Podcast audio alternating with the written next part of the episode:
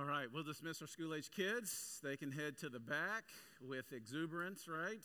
And the rest of us with exuberance. Let me invite you to open your Bibles, if you brought one, to First Peter chapter two. First Peter chapter two is where we'll be today. Someone asked me earlier, uh, you're doing graduates and uh, celebrating moms on the same day. Aren't the moms going to be overshadowed? And I said, uh, well, you know, we're not going to parade all the moms in front, but uh, if it's graduates versus moms, moms win. Um, and graduates, until you can grow a human inside of you and that be the easiest part of the job, um, then then you can win. I uh, this is this the letter of First Peter. As a lot of the letters, when you spend twenty, thirty hours a week in it, it's just, it becomes so encouraging to my heart. And I feel like there's so much that the Lord, through His Word, wants to share with you today. So, prepare your hearts. Would you ask the Lord just to speak to you? It would be just a tragedy for us to come and celebrate the seniors and honor the moms and miss Jesus today. We started this year out with this little secret. And here's the secret. It's really not a secret. It's almost in every book of the Bible. It's this idea, this biblical principle of sowing and reaping. And we translated that to plant what you want to grow. If you want to reap or harvest something several months from now, six months from now, a year, two or three years from now, you got to plant the seeds now so that you can harvest it later. And this is what the parents of these seniors are walking through. They're walking through years and years and years and years of investment in their lives to see them have this accomplishment, with tears sending them off to their next whatever, you know, their next season of life. What stood up here is is the result of many seeds that were planted. You get to see the harvest. And it's the same thing that's true even in the seniors' lives. The graduates, as they graduated, they they understood that growth is a choice. These seniors made a decision to grow intellectually. They didn't just sit at home and binge Netflix for the past four years and then get some kind of invitation in the mail that they're actually going to be graduating. No, there was a there was a series of classes they had to go through, and tests they needed to take, and things they had to show up, and they had to learn cognitively these things and be able to express that they knew and they could synthesize this information. And because of that, they walked across the stage this past weekend, and some of them did that really well, and so they had fancy cords around their neck and other, you know, uh, other things that people would say about them. And even you got to hear, these are this is a result of growing intellectually. And and and we know that. That's how that's how life works. That you plant what you want to grow. If you're on autopilot mentally, you don't come to reading Tolstoy or studying physics. If you're on autopilot mentally, you normally just find yourself scrolling for hours and hours, or going down some dark hole in YouTube, finding out, you know, what happened to the Saved by the Bell characters, or, you know, something like that. Just me, maybe. If you let yourself go physically, you don't find yourself running stadiums or at the local CrossFit at five a.m. No, you find yourself buying bigger pants and uh, hitting the snooze button and spending more time on the couch. If you let your diet and nutrition go, you don't return to reality snacking on kale and quinoa, I think I said last week. No, you you come to eating some really high-processed food covered in cheese dust normally. That's, that's how it happens. And Peter knows this principle, and he's trying to communicate this to a very discouraged church. He's writing to a discouraged church, discouraged, discouraged churches who are facing increased persecution. They're in a strange land with a strange culture. They feel like outsiders at every turn. See, these people, the people he wrote this letter to, this dispersion, this diaspora he calls them, uh, these churches that had spread, were, they didn't leave by choice, they, they left by force. That uh, persecution against Christianity had increased to such a level. Like if the governor of Louisiana tomorrow said, listen, uh, you Christians can stay, but you're going to be killed, so I advise you to leave. and you wake up in the next couple days in some remote town in Kansas or something, and you don't know the area, and you don't know the culture, and you're an outsider. This is how they felt. They were outsiders. They spoke a different language. They didn't grow up from there. And especially in an age where people did not move, you stayed where you were born, ninety-nine percent of you, they, they felt like outsiders at every turn. And on top of that, they were Christians. Nero, at this point, the emperor, was crucifying Christians. He was actually impaling them and covering them with tar and lighting them on fire. And so, hence the reason they had to leave their hometown. And Peter knows this. And here's the Here's the key. When life really squeezes you, most of us turn to our worst selves. When the stress is really high, we start snapping when we would normally keep our cool, don't we? So Peter's trying to reorient this young church, reorient them by reminding them of their identity, who they really are, and then warning them about some pitfalls that are in front of them. Let me read the text to you and then just point out a few things. We're going to spend most of our time in First Peter chapter two, verses one and two. So put away all malice and all deceit and hypocrisy and envy and all slander, he says. Like newborn infants, long for the pure spiritual milk, that by it you may grow up into salvation, if indeed you have tasted that the Lord is good. As you come to him, a living stone rejected by men in the sight of God, chosen and precious, you yourselves, like living stones, are being built up into a spiritual house to be a holy priesthood, to offer spiritual sacrifices acceptable to God through Jesus Christ. For it stands in Scripture, behold, I'm laying a, in Zion a stone, a cornerstone, chosen and precious. He's talking about Jesus, who, and whoever believes in him will not be put to shame. So the honor is for you who believe, but for those who don't believe, the stone that the builders rejected has become the cornerstone, and a stone of stumbling and a rock of offense. They stumble because they disobey the word, as they were destined to do. And he locks in on this identity piece.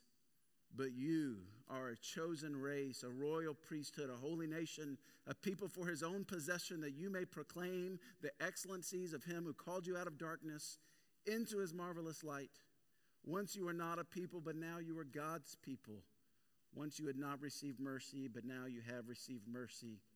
This is God's word. He starts this passage, if you caught on to it, with so. And anytime a passage starts with so, just like a good parental lecture, as you telling your kids something, so because of all these things, so here's the decision that I've made. This is what Peter is doing as he's looking back to chapter one. In chapter one, he told us a few things, namely an exhortation to really thrive in this dark and terrible world, plagued by sin and disease, a lot of darkness. We're going to have to fix our eyes on Jesus, who is our only hope. We talked about that very thing last week. Like in order to accomplish something in front of you, you have to discipline yourselves now. In order for those graduates to walk across the stage, they had to go take the test. They had to show up, even this last semester where they didn't really want to very much. Some of them going to other schools had certain tests they had to take to get in. They had to do the work so that they could accomplish the goal that seemed far off many years ago. I used the illustration last week of someone running a marathon. It's the same thing. If you run a marathon, you don't go tomorrow and run it. You take the next six months and you practice and you run and you run and you run and you run and you run so that you can get there. I had a buddy like this in college, Ryan. He would work during the summers and uh, uh, he would work during the summer so he didn't have to work during the school year. And he would save up enough during the summer so he could, he had a budget of six dollars a day. Now he had a meal card and other things, but he had six dollars a day that he could uh, that he could spend because of what he worked last summer. And so every time we would go to our little T N T or Common Ground, we'd go out to eat afterwards, and Ryan would come, but Ryan would never eat anything. He would just drink water, and Ryan was richer than the rest of us. And I was like, Ryan, what what is the deal? Why wouldn't you just, he's like, because I'm saving money. I was like, just put it on the credit card, man. That's what I do. The Doc Martens, the Jabot jeans, put it on that credit card. That Discover card, they believe in you, man. Put it on there. But he wouldn't. He would just uh, mooch off our plates and drink water. And Ryan's probably a millionaire now. I don't know. But he was so disciplined, right, to save his money for something he wanted in the future. And this is what even Peter is trying to lock on. Like, in order for you to realize your identity in this lost and broken world, you're going to have to say no to some of the things of the world so you can say yes to your identity in Christ. And he's even going to list these things out. In a room this size, there are people on all kinds of stages of spiritual growth. Some of you have been walking with Jesus for a long time. Some of you came in here just uh, not interested in the thing at all. You came to celebrate, and both both groups are welcome. But this is like the common stages of faith. You got that uh, stages of faith ladder in there.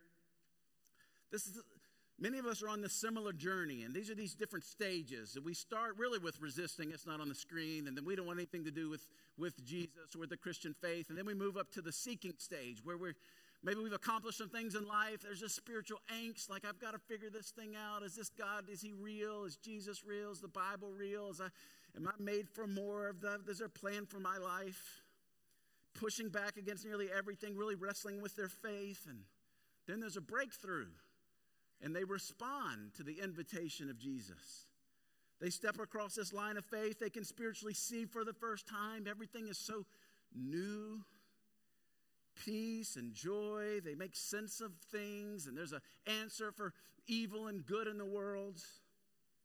But then they start in this adjusting stage, where they're having to relearn everything they thought they used to know. But now the Holy Spirit, used to sin was fun for them, but now when they have sinned, they have guilt and conviction because there's a greater call in their life. And so there's this adjustment stage, this spiritual toddlers, maybe, that we would say. And then, then the next step is adolescence. You remember your adolescence, right? That awkward stage when you grew faster than your muscles did, and your physical bodies outgrow, like, your ability to walk, so you trip over nothing, and your voice starts cracking. You know, your seventh grade yearbook photo. You know, that that that that phase, that that wonderful phase. Parents of these graduates, you know what this looks like. Some of their pictures are out there. I saw them in that awkward adolescent stage. You know, the adolescent stage where they think they know everything, where they lack discernment. But the point is that we wouldn't stay there. That would be the point. Like, if my surgeon, if I'm about to go into surgery and my doctor's laughing at weird junior high humor, I would be a little nervous because I don't expect him to stay in adolescence. I expect him to grow. But what I found, a lot of the church gets stuck right here in adolescence. They never really grow past it. The next stage would be reproducing. This is where you really shift from being a consumer of all the things to a contributor, investing, planting in other people's lives what you hope to see grow in them. What some of these prayer mentors have been doing for these graduates. They've been investing and praying and bringing them things, being kind to them. That's the reproducing stage. To grow spiritually up the ladder here, we have to have spiritual disciplines in our lives.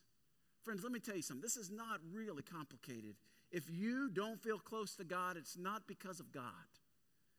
It's because you aren't pursuing him. You're not submitting to him. You're not responding to the little light he's given so that he reveals even more lights. It takes action to grow. It's not passive. It takes intentionality. It amazes me how ambitious we can be about nearly everything else in life. But when it comes to growing in our faith, when it comes to growing in the likeness of God and extending his kingdom, we, we want to be so passive on those things. We just assume that we're going to wake up tomorrow and we're, we're going to have spiritual abs, per se. But you know it doesn't work like that. Listen, I have started one hundred diets in my life. Every kind. I've been on all the, all the diets. Every few years, there's like a new phase of workout. We're going to do South Beach or Tai Bo or keto, or, you know, th- there's all of them, right? The Weight Watchers, we're going to count the, the carbs are bad. No, it's the fat that's bad. Everything's bad. You can't, you just eat cardboard. You're going to be fine. But this time, About two months ago, I was like, okay, enough's enough. I can't start another diet. I actually need help. And so I hired help that would actually, and what's required of me so that they can help me is I have to record everything that goes in my mouth. She even says if I lick it, it's got to go in there. I record every calorie I eat. I send it to them for accountability. And lo and behold, right, you lose weight that way because you take the intentional work to actually do it. Does that make sense? Look at all the work you put in to see the results. The other day, one of Hud's buddy was was over at the house, and he's on this soccer team in the same league that we're in. And his soccer team that uh, that the other the other little boy's on, like, went undefeated. And so I was asking him, I was like, "Well, tell me tell me about your soccer." He's like, "Well, you know, we practice five days a week. This is like B P A R soccer. This is not like elite. It's like five days a week for B P A R soccer." Well, they don't lose it. They didn't lose. You understand the work that you put in, right? You plant what you want to grow. This is Peter's comparison here. Look at verses one and two. He uses this children ana- analogy that he started in chapter one. He's introducing this idea of being obedient children, he actually says. And he's contrasting two very different paths, just like the, the author of Proverbs would. If you go read Proverbs twelve, thirteen, and fourteen, they, they, the, the author of Proverbs offered these two paths. And he says, listen, my son, to my wisdom. You got two paths before you. You can choose the path of foolishness, and you can go do what you want to do, and you can just uh, reach for the stars and live in the moment and do your thing. Or you can choose the path of wisdom. It starts with the fear of the Lord and walking in his ways. There's two paths offered, and Peter's reminding this young church, and in the same way the Holy Spirit's reminding all of us in this room, that there are two paths in front of us. You can choose to remain childish, or you can choose to grow up. Look at the word. I think I actually have it on the slide there in verse two. Like newborn infants long for the spiritual milk. I think I underlined it there. By that by it you may grow up into salvation. If indeed you've tasted the Lord is good. Growing up. Now I don't want to dog on kids, but think about kids. Graduates today, your parents, they remember when you were very little. Think about kids that they're unstable in their emotions, aren't they? Like if they don't get what they want and they completely throw a fit. They can go from the heights of joy and happiness to the depths of despair in a matter of a few seconds. I remember my kids were young and they didn't they didn't get what they wanted, or their mom left the room. They would lose their minds. I mean, you would literally think that they witnessed me murdering the, the, the dog or something. They they would lose their minds, and yet you gave them a popsicle, and they're happy again in the next moment. And maybe your kids did what my kids did. They did that like, I'm not sure if they're crying or happy kind of thing. They were kind of, they were trying to decide. I'm still mad that mom's not here, but this popsicle looks great, right? That kind of... Kids are unstable in their emotions, one extreme to the other. And many Christians are like that. They can be on top of the world spiritually one moment, overflowing with this liquid love of God, and the slightest thing, financial trouble, someone's offended at them, relational break, breakdown, spiritual setback, and they just, they don't know what to do. Children can be insecure. Kids need reassurance all the time that their parents care about them and they're not going anywhere. I was talking to Claire yesterday about this one time when we when we moved into our house where we still currently live uh, twelve years ago. We, you know that little room that's built off the garage that you're supposed to, I guess supposed to be like a little workroom? I made that my office. I like, you know, you put an air duct in that thing, made it my office. But you had to go in, into the garage and then into that room. Well, Ashley's away doing something, and I've got the kids, and they're all kind of napping, so I'm like, I'm going to go in my office and actually work some. And I go to my office and work, and I'm in there about an hour, and I faintly hear something in the house. I was like, well, I didn't tell anyone they were sleeping. I'm going to go check. And I walk in the room, and there is Claire and Ellie huddled in the kitchen, and soon as I walk in, they lose their minds. They were so worried that I had just left them for good, forever. But I was just right there. Kids need reassurance that we're not going to go anywhere. They, they're unstable in their emotions. All of my kids had the blanket. Do you remember the blanket? Maybe your kids didn't do that. I literally thought they were going to walk across the stage when they graduated with the blanket. They would not go anywhere without it. If you left it in Dallas on a trip, you better go back to Dallas. It is that, I'm not kidding, it is that important. Some of you know exactly what I'm talking about. And this is why Peter will continue this point. Don't stay childish. You've got to grow up. Why is this so important? Because living in a harsh world requires grown-up hope. Not warm fuzzies or constant stream of signs and wonders. Needing warm fuzzies and constant signs, of, uh, streams of, of miracles and signs and wonders is not a sign of spiritual maturity, but a spiritual immaturity. You need a grown-up, unwavering faith built on the rock-solid hope of the empty tomb. We are the resurrection people, friends. That's who we are. And seniors, if you hear anything else from me, learn to fix your hope on Jesus. Things aren't going to go the right way sometimes, and people are going to disappoint you, and you're going to disappoint yourself. The world's changing rapidly. Who knows what tomorrow holds? We don't know. But we know God is in control of everything. There's this hinge verse here in verse two. Look at it with me. Like newborn infants long for pure spiritual milk. See, verse one has all the childish things. And then he compares all the childish things. The, he, he mentions them. As you grow up, you got to get rid of some things. You got to get rid of the pacifier. When Ashley and I were dating, we, I had this really cool uh, pineapple couch. Not, not like SpongeBob pineapple, like what would have been in a doctor's office in the seventies, right? Had little, you know. And it had had it had a, it had had a life of its own. That uh, someone donated it to me as a little, you know, youth intern, and I love that couch. And uh, and you know, it was just I love the pineapple couch. And when I got married and got my house, Ashley wouldn't let me bring the pineapple couch. She said no to the pineapple couch. She really did. Isn't this a crazy story? And I mean. Who knows? You know, I had several roommates. That that that couch was nasty. But I loved it. It was like, you know, it was the pineapple couch. And lo and behold, you know, I had a little, we sang a Sarah McLachlan song and got rid of the couch. And um, in the arms of the angels, the couch went. And um, uh, I'm not, no kidding. Uh, several years, fast forward, I am at uh, First Baptist Oil City. Lydia's getting married to G T, and I, they're in the youth room. I walk in there. There's the pineapple couch. I'm telling you, that thing won't die. Someone saw some intrinsic value in that couch, and it lived. Isn't that amazing? The angels took care of that couch. The, the whole point is, as you grow up, stupid illustration, as you grow up, you get rid of the other parts of your life because you mature.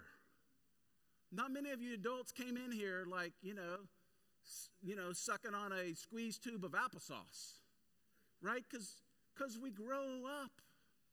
And this is what Peter is saying. He puts before them, listen, church, you got to decide. You, there's time to grow up. And this is, he says, here's the things I got to get rid of. And he says it with this strong language. I wish we had time to really go into this. We don't have, he says, rid yourselves, maybe your translation says. So put away all malice. That's your evil intent. Like, like you really, you're, you're going to cheer for them publicly, but you really want them to fail. Put away the malice and the deceit.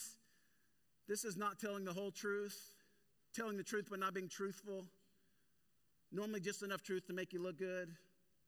You got to get rid of the deceit. You got to get rid of the hypocrisy, he says. Hypocrisy, that's just acting two-faced. That you're, you know, you, you, you turn on the face that whoever you're with wants to see. We shouldn't live like that. We should be authentic. We should be truthful. Don't, get rid of the hypocrisy. We can the envy. Envy's desiring what other people's ha- what other people have. More than that, it's just this: you're not content with your place. You're always thinking, if I just got this other thing, then my life would be so much better. You got to get rid of that, Peter says. Oh, the slander. Slander is when we actually destroy other people's reputations. And we're so good at this in the church because we'll be like, oh, have you met Jason? And you're like, oh, I love Jason. And then Jason walks away, and then you say something bad about Jason. Except, if, you know, Jason kind of cries all the time. You know, that kind of thing. This is this, this is what slander actually is. Where slander is when you when you say the right thing, but then you start a whisper campaign to tear them down. That's slander. And Peter says, listen, listen, little church, I love you guys. You got to put away the childish things. Now, let me just say, this this list of things is not so foreign to even understand. Like, we get this. Our entire world lives like this. If you could put these things on your resume, and they would actually might get you the job in some industries. And Peter says, no, no, no, I know the world lives like that. I know, I know, I know where you're at in, in Asia Minor. I know these little countries in Bithynia. I, I know they live like that. But you can't live like that. You got to get rid of those things.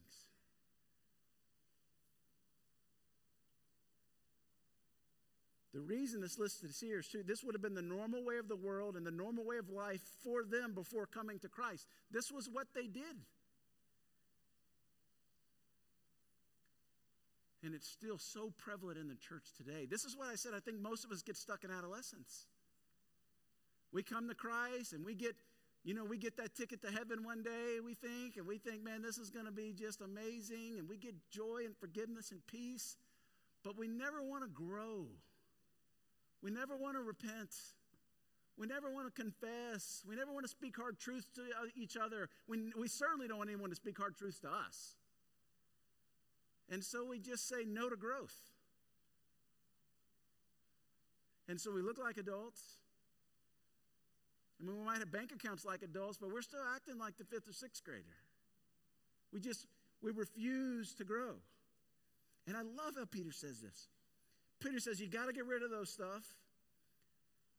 But don't just get rid of that stuff. Replace that intrinsic desire you used to have to slander and to be a hypocrite and deceit and malice, replace that with a greater desire. Because if I tell you not to do something, it's the first thing you're, wanna, you're going to want to go do. Who can I slander around here, right? But Peter says, no, we got to replace it with a greater desire. Look at it in verse two. Like newborn infants long for pure spiritual milk, that by it you may grow up into salvation. The New American Standard says, like newborn babes long for the pure milk of the word.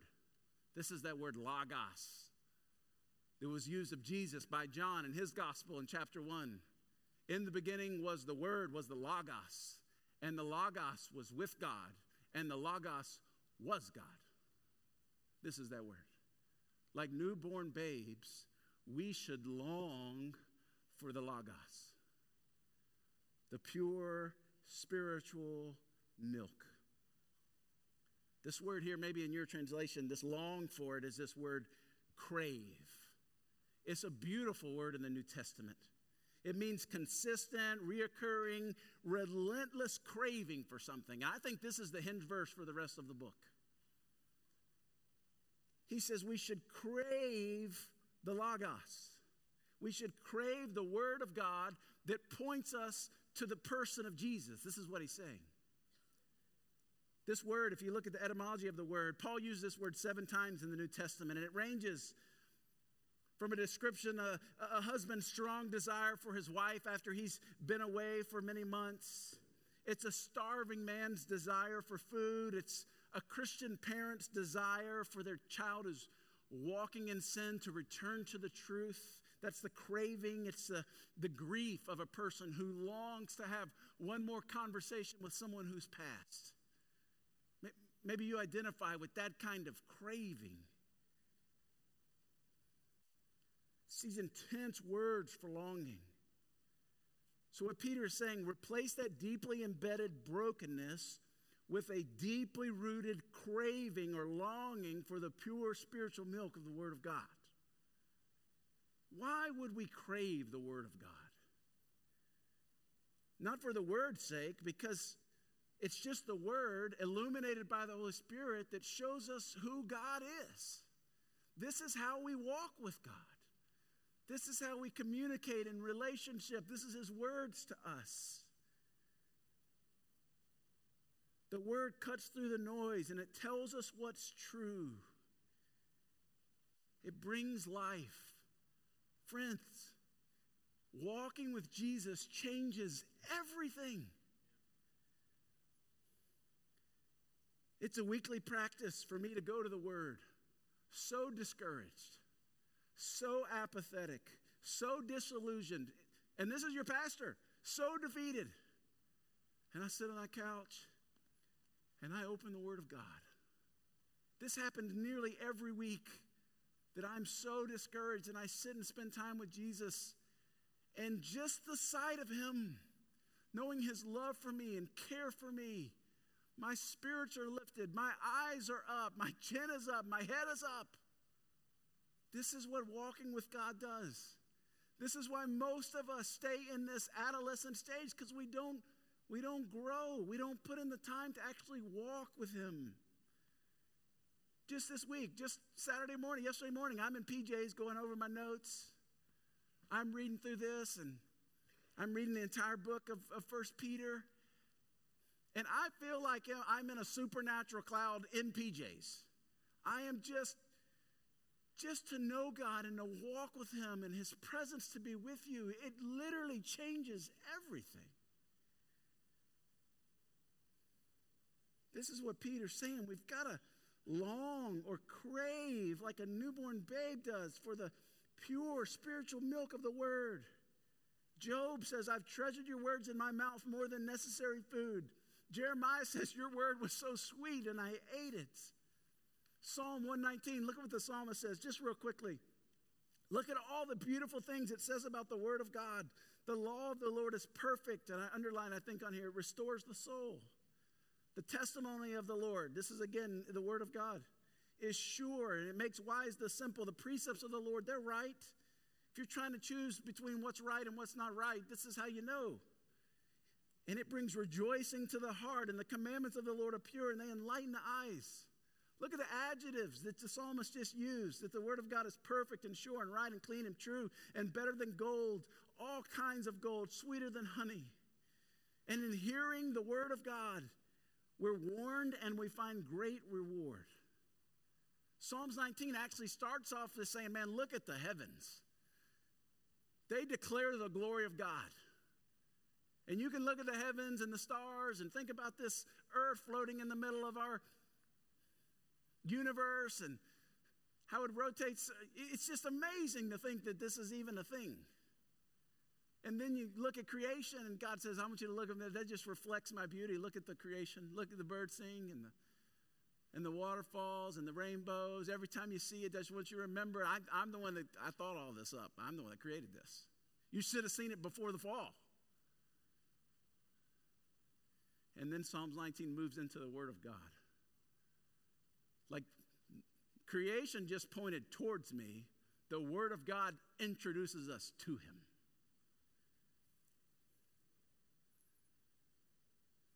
God's revelation of Himself in the Word is greater than God's revelation of Himself in the world. This is how we know Him. And friends, all the promises of God don't matter in your life unless you learn to crave it, Peter says. You got to crave the Word. He gives this analogy of a newborn baby. Instinctively, when a newborn arrives in the world, just minutes old, they clean the baby up just a little bit, put some kind of weird gunk in the, in the eyes, and they set that baby on mom's chest. And the baby already starts puckering his or her little lips, and he, they want the milk. Instinctively, they crave the milk. No Yelp reviews needed. No Zagat ratings. No five-star reviews. They just want the milk. And they, imagine the diaper and delivery nurse coming over to that little baby who's just like wants mom's milk. It's like, hey, little baby, I've got some sushi for you. Hey, little baby, I've I've got fajitas from Uncle Julio's with that garlic butter they put all over it. Hey, well, I've got the I've got the fatty meat from Hard Eight. I got a smoked brisket from Dave's house. Baby, not interested. Oh, baby, wait until you find carbs. Oh, my goodness. Carbs with syrup on top of it. Not interested. The baby wants the milk. The pure, unadulterated milk of God's word, Peter says. It's the nourishment that comes from the word. And the result of that nourishment is we grow up. Like newborn babes. You ever thought about it? It's amazing the design of the human body that a baby would even crave mom's milk. And that's the only thing the baby actually needs to survive. This dietitian that I've hired, she wants me to have certain of all kinds of things. The baby just needs mom's milk. And I'm not an expert on breast milk, and to be honest, I'm a little uncomfortable even talking about it. But, P- but Peter brings it up, okay? The nutrient in breast milk, which was hard for me even to look up without um, the accountability software uh, catching me. Um, I got a few calls. I had to warn them ahead of time. Hey, I'm fixing to Google what's in the ingredients in breast milk. So just, just so you know, Covenant Eyes, alert, alert, alert.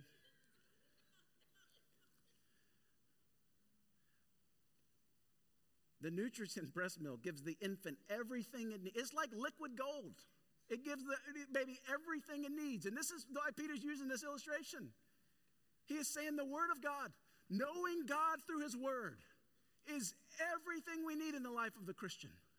Not reading it for reading its sake or memorizing it. The, the Pharisees had the whole Bible memorized, and, and they missed Jesus.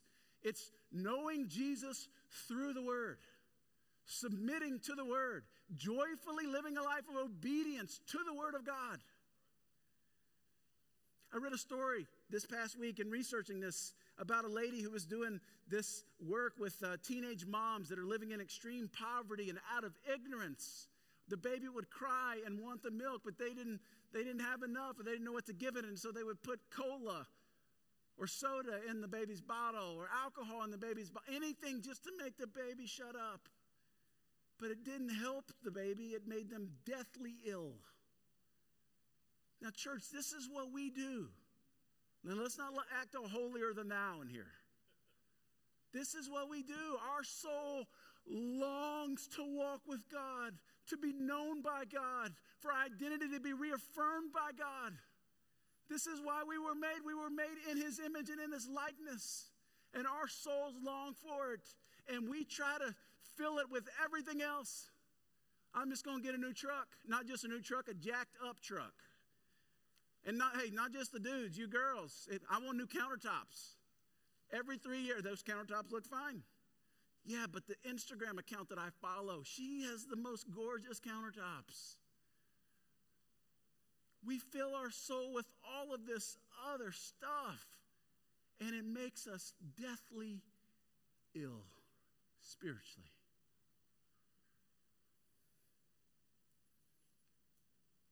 We need the milk to grow.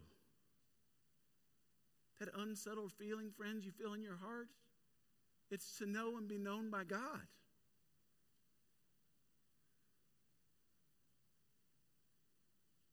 That peace that you long for, that joy that you're reaching for.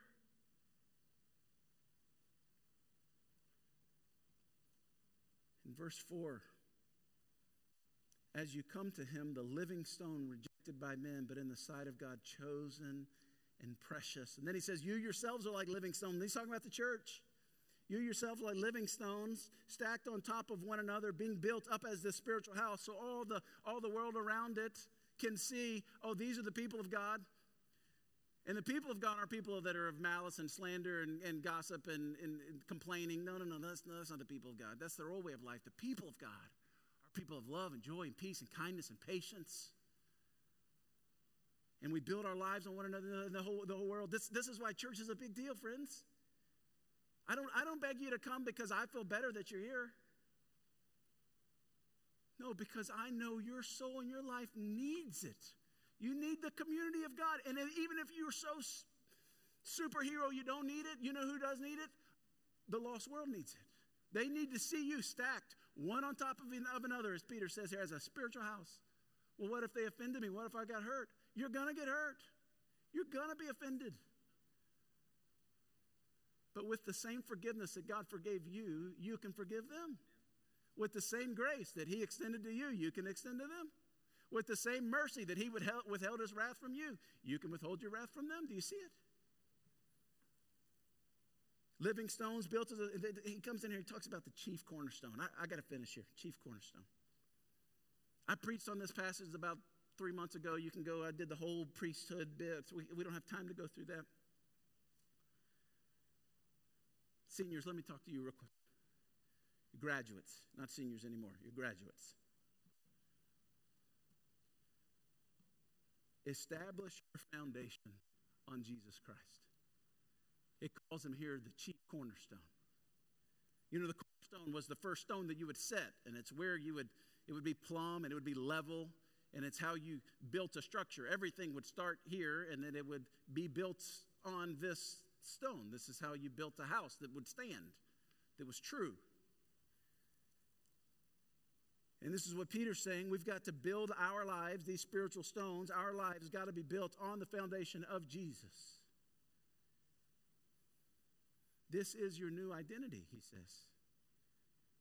He would go and remind them in verse nine that they're a chosen race and a royal priesthood and a holy nation, a people his own possessions. But it starts with your life being built on Jesus.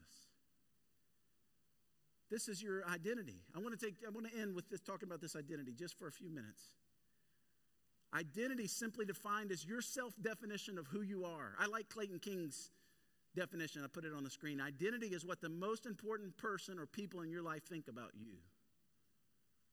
Who is that for you? The most important person or people. See, most of us live our whole life plagued with this question, am I enough? And we're trying to prove ourselves to ourselves and to everyone else.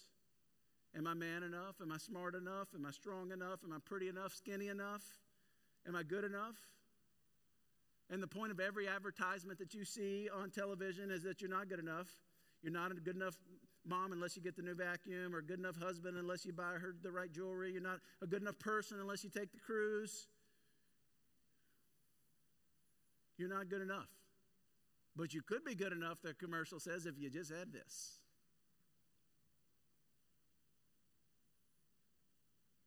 We hear it all day, every day. We're just not enough. So when she cheats, it's because you weren't good enough husband or good enough man. And when he looks at porn, it's because you, you weren't wife enough. And when the kids ruin their lives, it's because you didn't parent well enough. And even if you did enough right now, we live with the fear that one day we won't be able to do enough. Michael Jordan was one of the greatest basketball players of all time, his generation, and there's junior high kids growing up right now that, doesn't, that don't even know he played basketball. They just think that they're shoes that they wear. You can just forget like, like that. One day he'll be surpassed and he'll be forgotten. Here's what I'm saying. You could kill it. You could be the best of the best of the best in every arena you can imagine, and yet still you're going to have this aching thing in your heart. Am I enough? For our graduates, when you go to school, am I going to be smart enough? Am I liked enough? Accepted enough? Then throw Instagram and Facebook on top of that. That's literally built around reminding you that you're not enough.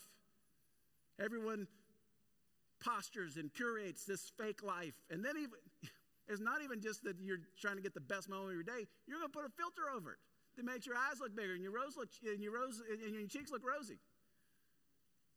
Or you can look like a cat. You can do either one of those, you know. Whatever.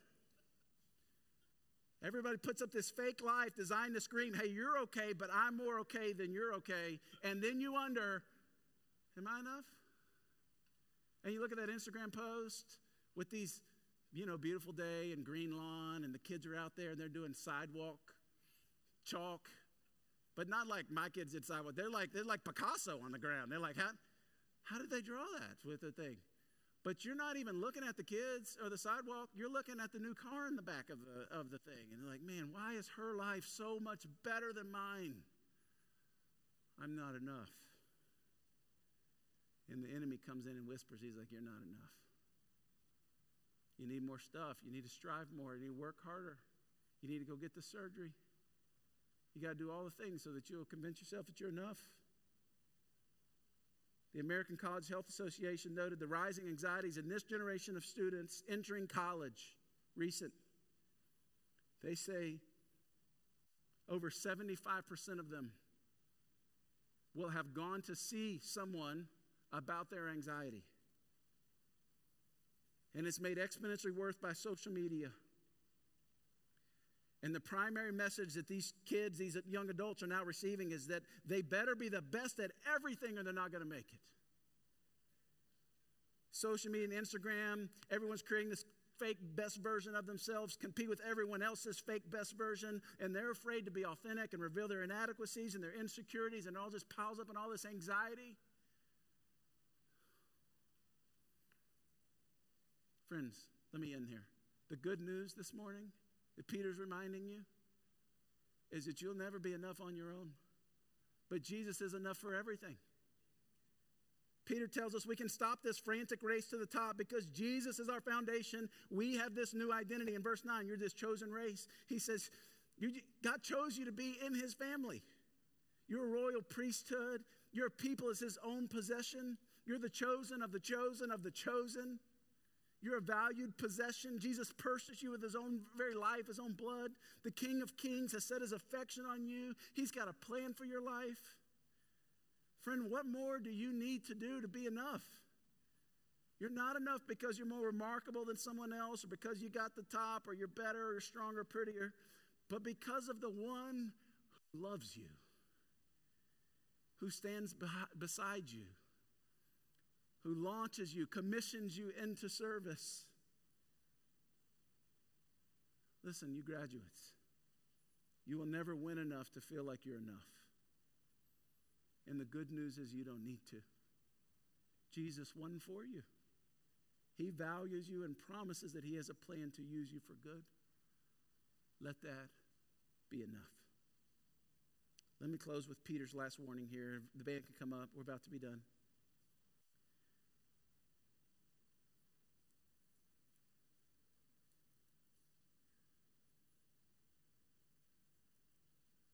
Peter says in verse seven, so the honor is for you who believe, but for those who do not believe, the stone that the builders rejected has become the cornerstone, and a stone of stumbling and a rock of offense.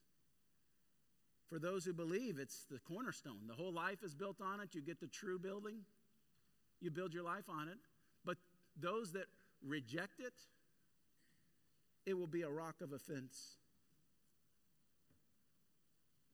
This is the new identity offered to you in Jesus as the cornerstone. He's ready for all of you who would receive him.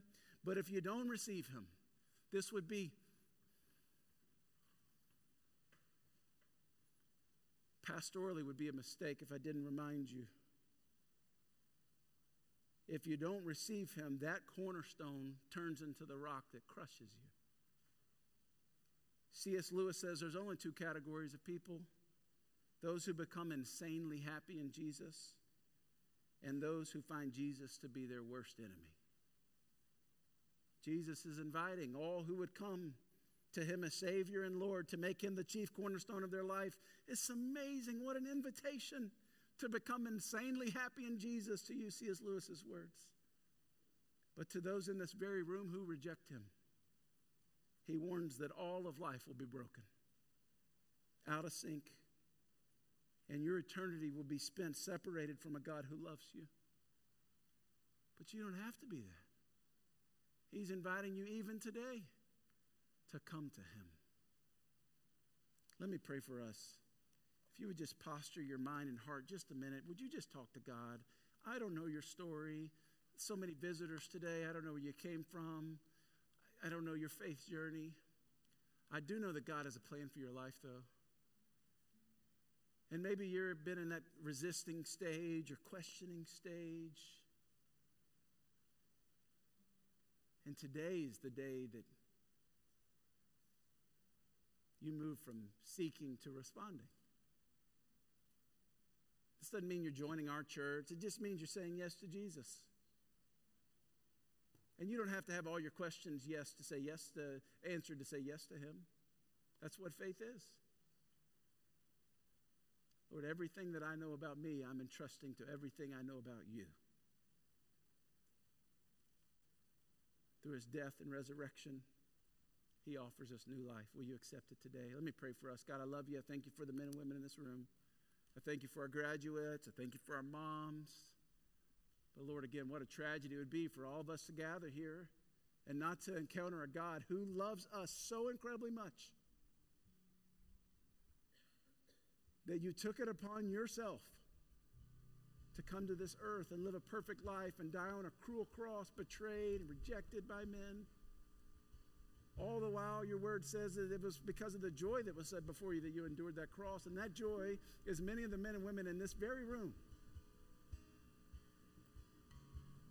And Lord, Holy Spirit, would you do what you need to in their hearts to push them, to nudge them, just that other little step that they would say yes to you.